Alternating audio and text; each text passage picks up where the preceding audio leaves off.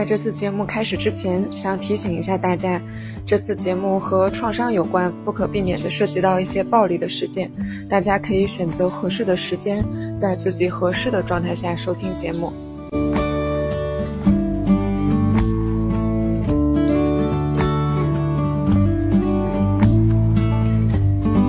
大家好，欢迎收听这一期的问题不大，我是你们的好朋友牧羊。这一期会是我的一个单口的节目，主要是想跟大家聊一下心理的创伤。我现在是在北京大学心理学院读博士生一年级，然后创伤是我的主要的研究内容。嗯，但我们在开始的时候，我并不想要和大家去讲一些啊学术上是怎么样定义定义这些心理的创伤。我们可以先从一个名人的经历开始。我是从初中开始就非常的痴迷 Lady Gaga，然后她给我的印象一直都是非常的勇敢，然后支持 LGBTQ 群体，会在白宫请愿，而且唱歌很好听，她就是给我这样一个印象。但在近几年的时候，Lady Gaga 曾经在多次在公开场合，就是她写的公开信和公开的采访里面提到，她在十九岁的时候曾经被一位 producer 多次性侵，并导致怀孕。从那之后，她就开始患有 PTSD，并伴随着一些严重的生理上的疼痛。这个 producer 我不知道中文翻译是不是应该是音乐制作人还是什么。但是在他这么多次的公开的发言里面，他都不愿意去提及这个 producer 到底是谁。他在采访当中说：“他说我能理解 Me Too 运动，但是说出那个人的名字真的让我很不舒服，我再也不想见到他，我再也不想面对他。”其实 Lady Gaga 在这里面体现出的这种。就是我都说到这个份儿上了，我都愿意把我的伤痛公之于众了，但是我也不愿意去检举曾经伤害我的那个人。这其实是一种创伤会导致的典型的反应，就是回避。因为再次去面对这个人，哪怕他只是对着镜头提到这个人的名字，对他来说都会是一种很大的恐惧。嗯，在很多年之后，那个时候 Lady Gaga 因为她的慢性的疼痛去看医生，但是她的那些。生理的医生怎么也扫描不出来问题，然后他的身体的这个医生就带他去见了一位心理的医生，然后认为这些生理的疼痛都是创伤导致的。这种慢性的疼痛到底是什么样的呢？据 Lady Gaga 她的原话说，她说：“感觉我的隔膜卡住了，很难呼吸，然后整个身体会痉挛，然后我就会开始哭。”在这个心理医生的帮助下，他后来意识到说，这个疼痛和他的这个创伤是相关的。那具体是怎么个相关呢？就是 Lady Gaga 后来发现，她在整个身体的疼痛当中感受到的那种很恶心、很无助、很想哭的感觉，和她当年被性侵导致怀孕的时候，那种怀孕导致的恶心的感觉是非常相似的。我们都知道 Lady Gaga 是个明星嘛，但是因为 PTSD 的这些症状，像她的一些粉丝可能就充满爱的、很友好、很热情的，想要摸一摸她，在演唱会上摸一摸她或者拥抱她，她也会在一些情况下，她也会很受不了，她就会觉得有陌生人的触碰，她就觉得很应激。所以在反过头来去讲这些事情的时候，Lady Gaga 她就她就有一个疑惑，就是为什么这个事情是在我十九岁的时候发生的，但是我却在。现在就是我已经名声大噪的时候，我才开始产生这些症状，好像这些事情都已经过去很久了。为什么它会在我的身上有如此深远的影响？然后对此，Lady Gaga 她的一个解释是：Trauma has a brain, and it works its way into everything that you do. 就是说，创伤好像自己有一个大脑，如果你不去妥善的去处理这个创伤的话，那么创伤就会有自己的这个大脑和他自己的行事方式，他会去侵入到你生活的方方面面，然后用他的方式让你意识到这个创伤的存在。后来，现在就是他回忆起来当时发生这个创伤事件的时候，他说那个时候十九岁，他在这个创伤事件发生之后，他立马就开始变得很。有名，他立马就开始变得非常的 famous，然后之后他在这个创伤事件发生之后，他就是不停的演出，不停的演出，他的生活就是从车里到后场，然后到舞台上，所以他没有时间去消化和处理这个创伤事件他造成的影响。我不知道大家会不会有这样的经验，或者是可能周围的朋友会有这样的经验，就你会有一些莫名其妙的。心理的反应和莫名其妙的身体的反应，就像是 Lady Gaga 她的这些回避，她不能够忍受陌生人的触碰，她不能够呃，她她的这些慢性的疼痛，还有包括说洗澡啊、登台唱歌呀这些事情，其实对她变得非常的困难，而这一切都仿佛是莫名其妙的，我们不知道为什么自己会发展出这些反应。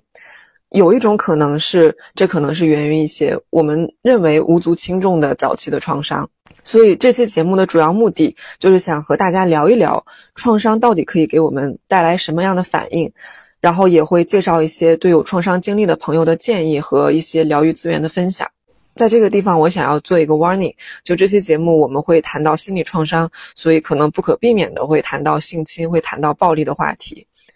刚刚讲 Lady Gaga 这个故事，我们其实会对什么是心理的创伤有一个直观的感受。其实心理的创伤是很主观的，同样的一件事情可能会对不同的人造成不同的影响。就比如说。你在小卖部里被打劫了，这时候你在小卖部里突然冲出来，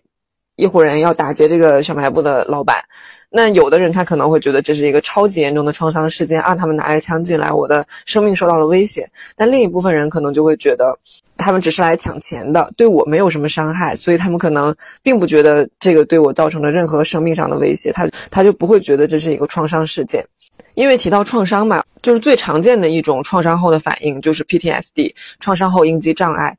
所以从创伤后应激障碍的这个角度，我们从学术上去定义什么样的创伤才可能引发创伤后应激障碍。这个创伤在美国的这个精神疾病诊断手册 DSM 五里面，它一定是会造成你感到生命受到了威胁，或者是身体的完整性受到威胁，这是它的核心的原则。那这个创伤事件可以是直接经历的，可以是发生在亲朋好友身上，可能是可以啊，可可以是因为工作原因而接触到，比如说张纯如他在撰写《南京大屠杀》这本书的时候，这是他的工作嘛，然后他因为这个工作接触到大量的关于屠杀的史料，这个给他造成了很多的创伤，然后也可能是亲眼目睹，比如说你走在路上有一个人从你面前跳楼跳下来了，这是一个亲眼目睹，这也是一个创伤事件。另外一个我们常用的国际上的这个精神疾病诊断手册，呃，应该叫疾病诊断手册，当然精神疾病也涵盖在内，就是 ICD 十一，它的这个定义并没有美国的这个精神疾病诊断手册那么的明确。它对于什么是创伤的定义是单个或多个极端威胁或恐怖的事件。当然，提到这两个手册，只是从呃做学术的角度，想要跟大家分享一下，就是学术上是怎么看的。但是大家也并不用特别当回事，因为同一件事情给人造成的影响的确是非常多样化的，就是人们对事件的理解是非常非常主观的，而且也并不是所有经历了创伤事件的人都会发展出创伤后应激障碍呀等等的这些负性的心理和身体的反应。也有可能，这个创伤事件虽然发生了，但是你并没有把它理解成一个创伤，它在你的身上，就是禅宗里面这个叫行业，就是，呃，在你的身上穿过，但是不留下任何的痕迹。呃，比如说，同样是被家长揍这一件事情，对美国的小朋友就很容易造成创伤，因为在他们的文化语境下，我妈打我，她就是不爱我，她就是恨我，所以这个对美国的小朋友是一个非常创伤的事情。但可能大多数的中国小朋友都被爸爸揍过，但很多人并没有觉得这个事情对自己非常的创伤，这是因为在我们的文化语境下，那个叫什么“打是亲，骂是爱”，我妈打我是因为她爱我，所以我们不同的角度去 perceive 这件事情。家长揍小孩这个事情，当然我不提倡啊，我坚决的反对家长揍小孩。这个例子就是体现了创伤的主观性。其实讲到这里，我有点想要联系最近发生的一些事情，讲到另外一个可能跟我们更息息相关的概念，叫替代性创伤。替代性创伤，呃，英文叫 vicarious trauma。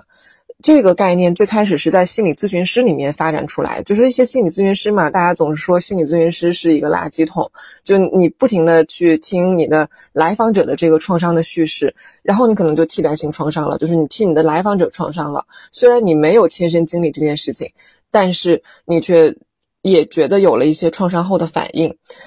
这个事情不仅可以发生在心理咨询师身上，也可以发生在公众的身上。有的时候，我们通过媒体看到了，呃，比如说疫情的时候，看到了有人在受苦受难；地震发生的时候，我们看到遥远的人在受苦受难；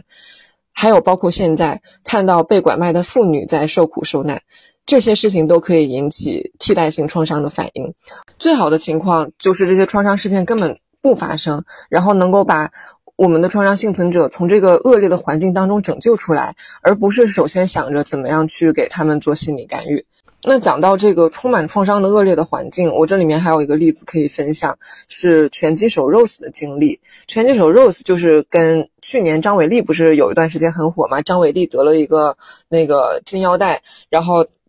Rose 就是接下来跟张伟丽 battle 的那个。呃，美国的女选手，但是很遗憾，张伟丽没有打赢她。Rose 也得过金腰带。Rose 她的这个经历就是，她从小是，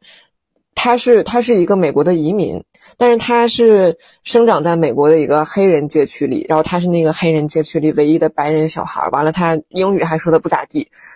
因为她移民嘛，所以你就可以想象，在那样的一个乱糟糟的黑人街区里，她作为一个白人小女孩是一个什么样的处境？而且她那个社区的治安非常的糟糕。她她在回忆里面写道，就经常有时候这个叔叔他认识的一个叔叔，前一天还说话，第二天就暴尸，那个叫什么曝尸街头还是暴尸街头，就横尸街头，就就被人就被 gangster 给搞掉了。然后他的这个家庭环境也是。比较坎坷，他的父亲患有精神分裂症，然后在他很小的时候，不知道是去精神病院了，还是离家出走了，反正在他很小的时候就从他的生活当中缺席了。所以在后来，Rose 获得了这个金腰带之后，然后这个记者采访他说：“Rose 小姐，你现在有了这个金腰带，你有了很大的影响力，你要用这个很大影响力做点什么？”然后 Rose 说的是：“我希望用我的影响力来唤起更多人关注心理方面的问题，尤其是精神分裂症。这是因为他。”自己就饱受其害，他的父亲这件事情给他造成了一些影响。那在这样的一个恶劣的环境里面，一个弱小可怜又无助的白人女孩处于一个黑人 gangster 街区，她会变得怎么样呢？她就会变得非常的 tough。所以 Rose 从小就不是一个很好惹的女孩，她非常的愤怒，她非常的暴力，直到直到她走上了拳击这条路，她这就升华，就是。动力学里面说的升华，就是她把她的愤怒升华了，变成一种，呃，被社会认可的合法合理的表达愤怒的方法，就是拳击。而且他在这个创伤之后，也经历了一些创伤后成长。我不知道大家有没有在抖音刷到那种，呃，拳击赛之前双方互互相放狠话，然后互相威胁恐吓的那个那个环节，这就是这种古老的。拳击游戏当中的一个固定环节，你会发现，只要有 Rose 在的时候，不管对方怎么挑衅他，他眼睛都不眨一下，他不会做任何挑衅对方的动作，他就站在那里。他就站在那里，你你的拳头在他眼前晃，或者是你的脸怼到他的脸面前，你说任何羞辱他的话，他就站在那里。他非常，他表现的非常的平静。创伤后成长指的就是在创伤事件发生之后，人们反而有了一些心理上的积极的改变。Rose 从他的这些创伤经历，结合他后续自己进行的一些努力，他的一个积极的改变就是他变得非常的平静和感恩。他开始在很多他的 ins 上面，他的。一些采访里面，他会说：“我我打比赛并不是为了赢对手，我很尊重和感激我的每一个对手，所以他不想要在比赛当中做出任何挑衅对手的行为。”然后在他赢得比赛之后的采访里面，记者问他说：“你现在是什么感觉？”一般我们都觉得这是一个那么热血的游戏啊，你打赢了对方，你打赢了这个世界上最能打的女人，那你应该觉得很骄傲，你觉得？就是你应该会觉得那个自尊非常的膨胀，但 Rose 没有，他说的是 Rose is grateful and Rose is peace，就我非常的感恩，我非常的平静。那我们现在聊了这么多创伤，我们聊了一大堆创伤是什么和创伤的案例，这个事情到底离我们有多近和多远呢？创伤事件在美国的这个数据啊，美国的百分之七十的成年人一生中至少会经历一次创伤性的事件。但是它这里面对创伤性事件的定义用的就是前面讲到的美国精神疾病诊断手册里面的那个创伤的定义。嗯，我没有找到很近期的中国的数据，所以我我就简单的这样对比一下。可以给大家一个印象，就美国的这个数据是百分之七十，那 PTSD 在整体人群当中的患病率大概是百分之七到百分之八这样子，但在中国这个检出率是非常低的。你会发现你周围好像没有什么得 PTSD 的人，你周围会有一群得抑郁的人，你周围可能会有很多说自己有焦虑问题的人，但很少有人会说自己有创伤的问题。所以在我刚刚开始，呃，走入这个研究领域去研究 PTSD 的时候，我甚至觉得这是一个。伪概念，就是因为我在我在我的生活当中从来没有见过。说自己有 PTSD 的人，然后直到我们开始做研究，我们开始提供免费的心理咨询，然后招募那些有创伤可能有 PTSD 的人，然后我们把这些来访者招来，我们请专业的评估师给他们做 PTSD 的筛查，看看他们是不是真的符合 PTSD 的症状，然后结果发现好多人是符合的，但是他们在此之前都并不觉得自己是创伤导致的问题，他们可能会有很多的共病，说他们会，呃。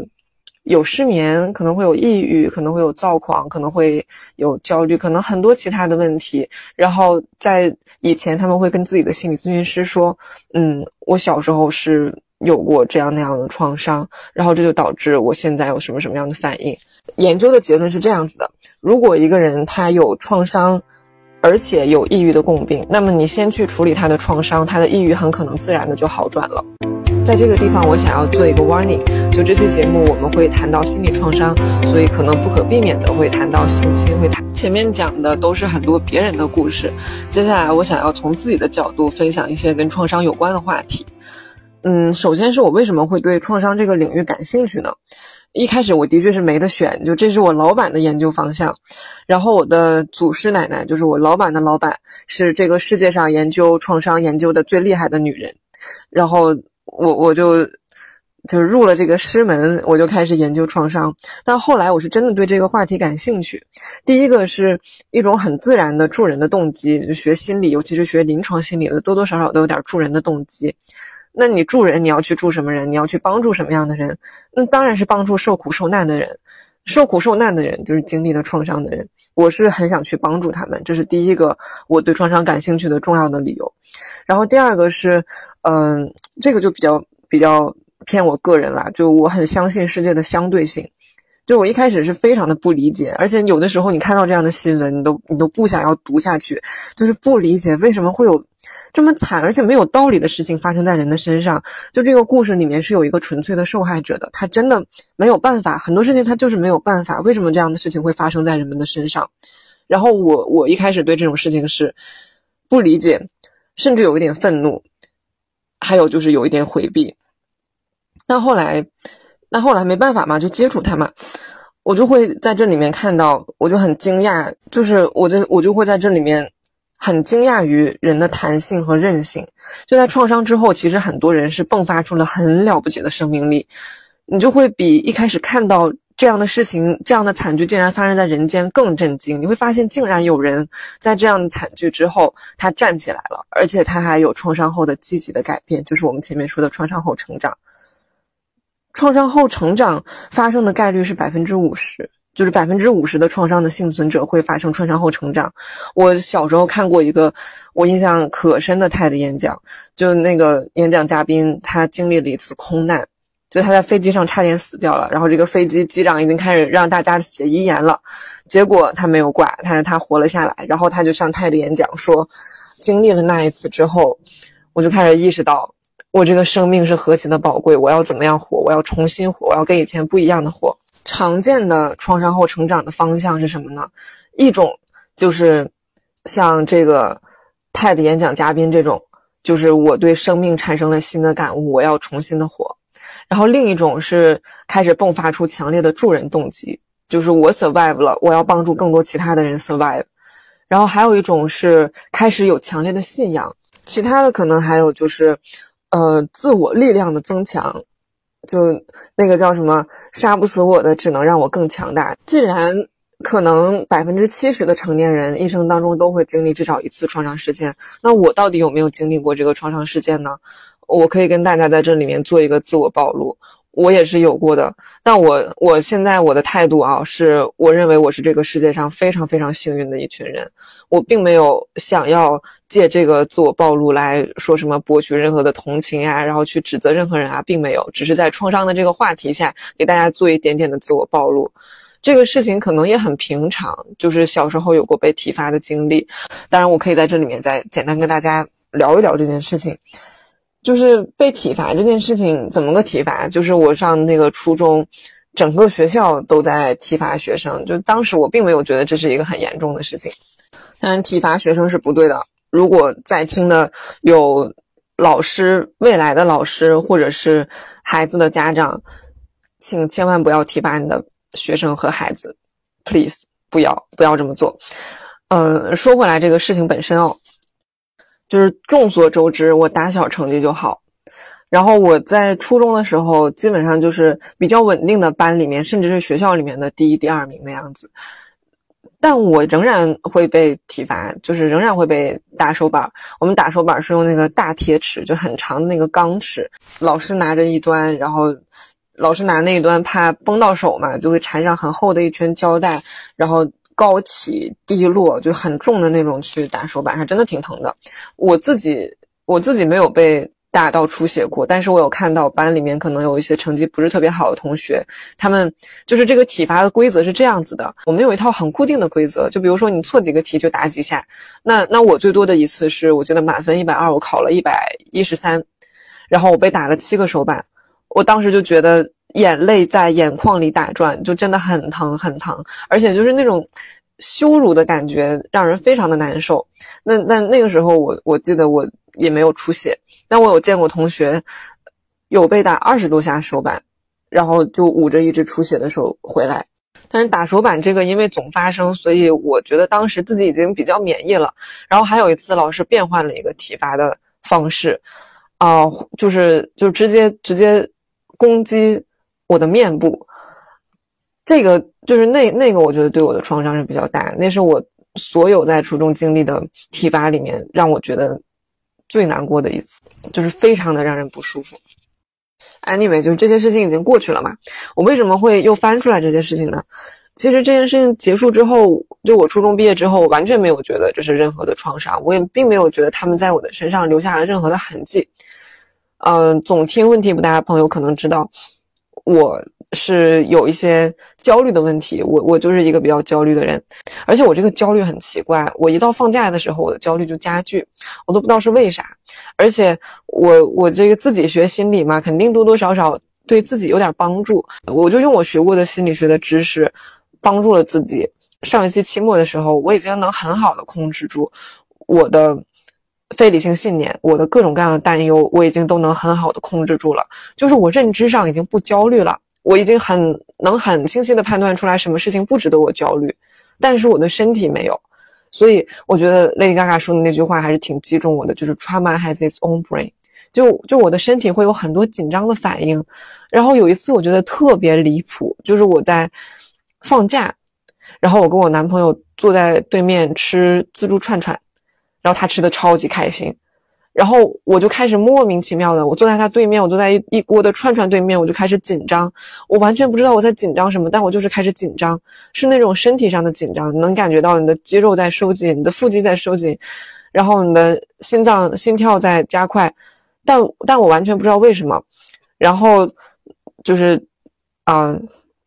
降低心理问题污名化从我做起，我就去了精神科，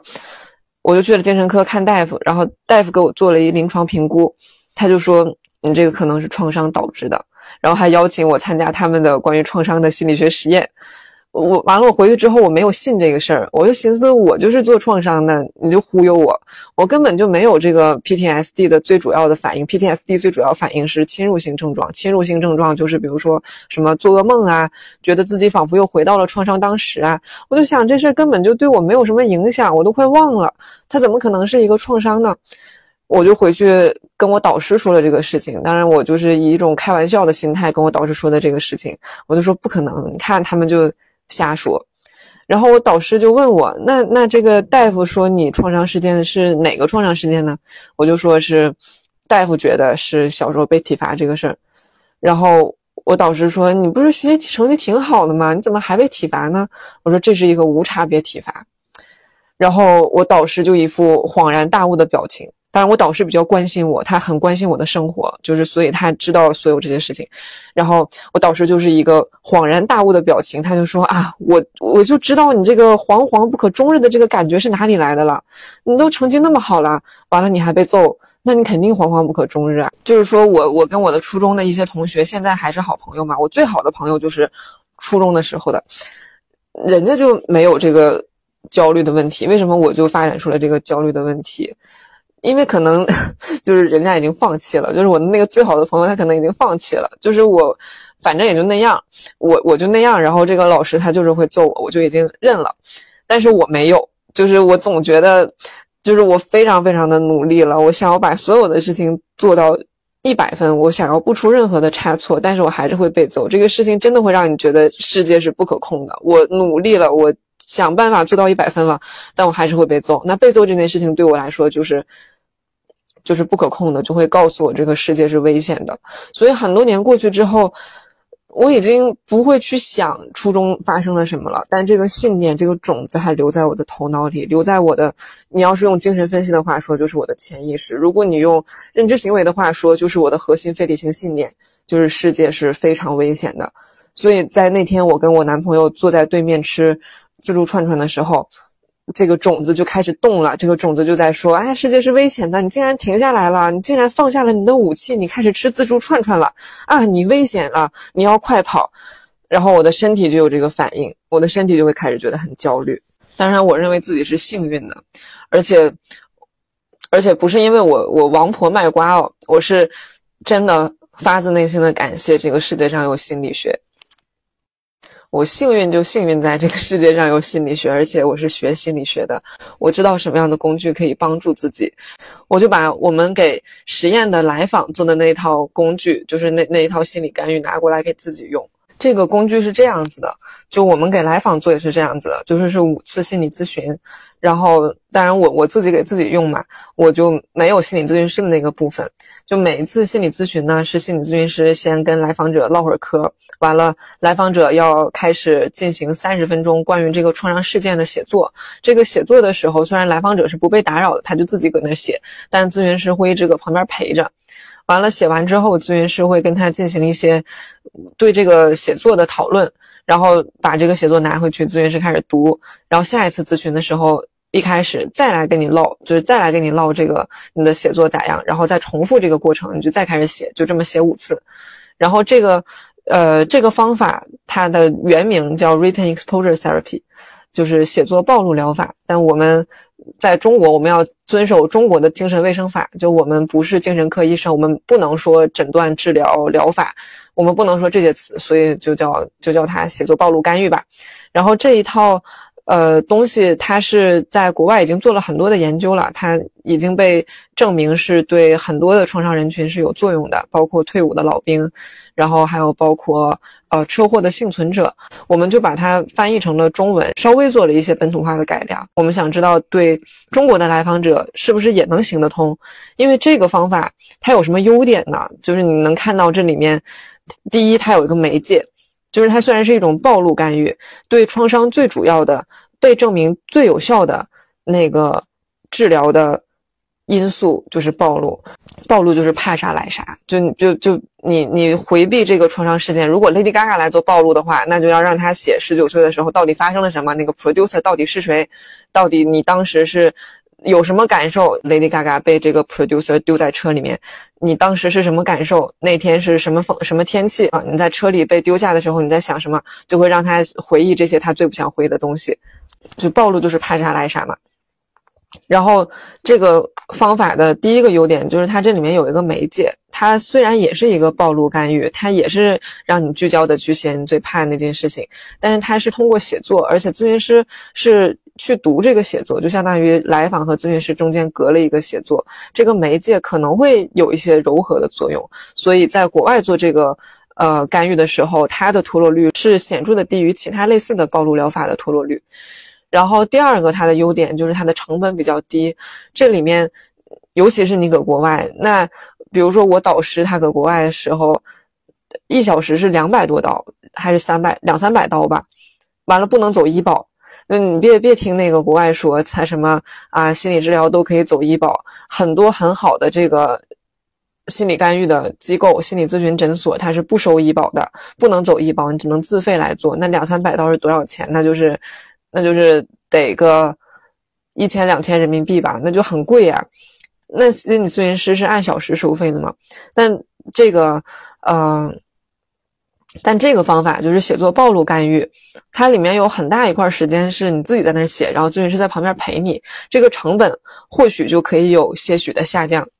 完了，接着说我的这个故事啊，我就开始自己写。我们做心理干预都讲究一个啥呢？A 咨询师和 B 咨询师都接受过完整的培训，都有相当的小时数，然后他们都有很不错的胜任力。那么 A 咨询师来做这个干预和 B 咨询师来做这个干预，应该是差不多的效果。就是说，你这个干预到底有没有效，不能够太依赖于你到底是找哪个咨询师。嗯，所以像这种。尤其是国外做研究，还有认知行为治疗里边的这种心理干预，它都会有一个 manual，就是 manual 里面会特别清晰的规定咨询师什么时候该说什么话，每一次咨询要达到什么样的目的。这个 manual 它的就是中文的翻译，还有一部分的本土化是我参与的。我觉得我比较熟悉这个干预方法，所以我没有用咨询师，我就自己来完成那个五次，每次三十分钟的写作。然后写到第一次、第二次的时候，我就特别理解为什么有的来访者想脱落，因为我也想脱落，就是真的会就很难受。这个事情我觉得都已经对我没有什么影响了，我平时根本就不想起来这个事情，结果你现在让我去写它，然后我写完之后就觉得非常的难受，就觉得很痛苦，而且就觉得自己很脆弱，就那个伤疤又被翻出来的那个感觉，而且就觉得这个伤疤本来我都忘了，你非得把它翻出来，就就不想写了。但但我就继续往下嘛，然后第三次写作开始，主题有一定的转变。第三次写作开始问你，啊，开始问你这个事件对你的生活有什么样的影响？然后就是在这个第三次写作里面，我领悟到了前面我说的那些，我领悟到了 trauma has its own brain，它在我的脑子里面到底种下了一个什么样的非理性信念？我意识到了原来。我一直是觉得自己生活在一场大逃杀里面，我觉得我要紧紧的依靠住我手中的那个上了上了子弹的枪，我要紧紧依靠住我的勤劳，我的还算清醒的头脑，然后这样才能够躲避被被揍的命运。其实现在已经没有人会揍我了嘛，但这个事情就是，就是我在写到这一次的时候，我才意识到，我还是会觉得。就算是不会有人揍我了，我还是会觉得一定有什么坏事会发生。就就是这只是换了一种形式，只是惩罚换了一种形式。我会愿意在这个地方去讲创伤这件事情。我觉得我也能在一定程度上理解 Lady Gaga 为什么要在很多公开场合去讲她得 PTSD 这件事情。嗯，我知道大家可能对 Lady Gaga 的印象就是她就是一个挺抓马的人，她穿衣服也很抓马，她的表演也很抓马。但其实讲述本身是一种赋能，就是你能把这个事情讲出来，其实是一种赋能，就是你会觉得自己仿佛更 powerful 了，我能够应对好这件事情了，我能够把它讲出来，这个本身也是一种疗愈的过程。